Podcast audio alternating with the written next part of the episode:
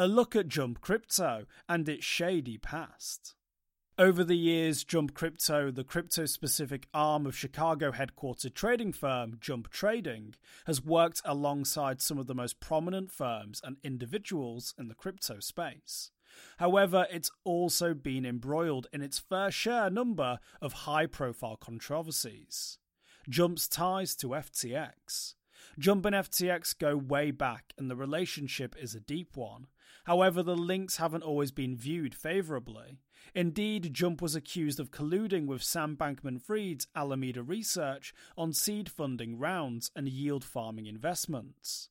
It's also been alleged that Jump withdrew $300 million in assets from FTX the day before the exchange paused withdrawals. That wallet spent a few days routing Tether and USD Coin to two other Ethereum addresses. It also routed thousands of Ether to at least two other wallets.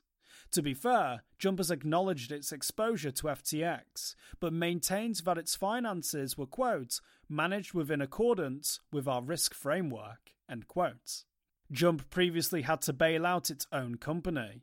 In February 2022, Jump Crypto paid $320 million to bail out Token Bridge Wormhole after hackers stole $325 million in wormhole wrapped Ether on Solana. How had it acquired those funds? According to Jump Trading President Dave Olsen, it bought 120,000 Ether, which was then worth $3,000 per Ether. This eventually led to rumours that it could have dipped into digital assets belonging to Menlo Park based exchange Robinhood to cover Wormhole's losses. Wormhole acts as an intermediary for crypto asset swaps between Ethereum and Solana blockchains, allowing users to transform Ethereum tokens into Solana bound ones and vice versa. But smart contract hackers exploited a bug to mint hundreds of millions of dollars worth of Solana based wrapped Ether without posting the required Ether collateral. Its president has close links to now defunct Terra, Kanav Kariya became Jump Crypto's president in September 2021 after a stint as an intern at Jump Trading Group's digital asset division.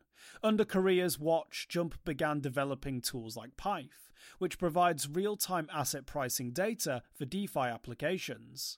Jump has also continued its support for Solana, agreeing to develop upgrades for Solana software and build a new validator client. As well as heading up Jump Crypto, Kariya is also a member of Luna Foundation Guard's governing council.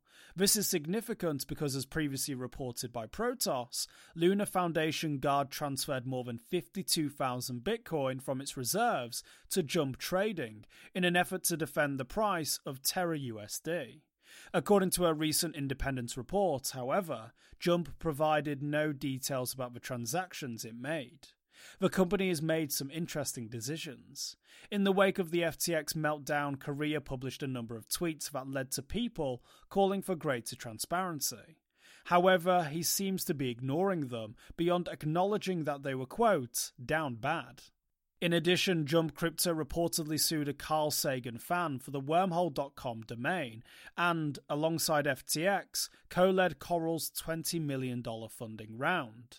Coral is building developer tools for Solana, including the smart contract developer framework, Anchor, and what it calls, quote, Web3's iPhone.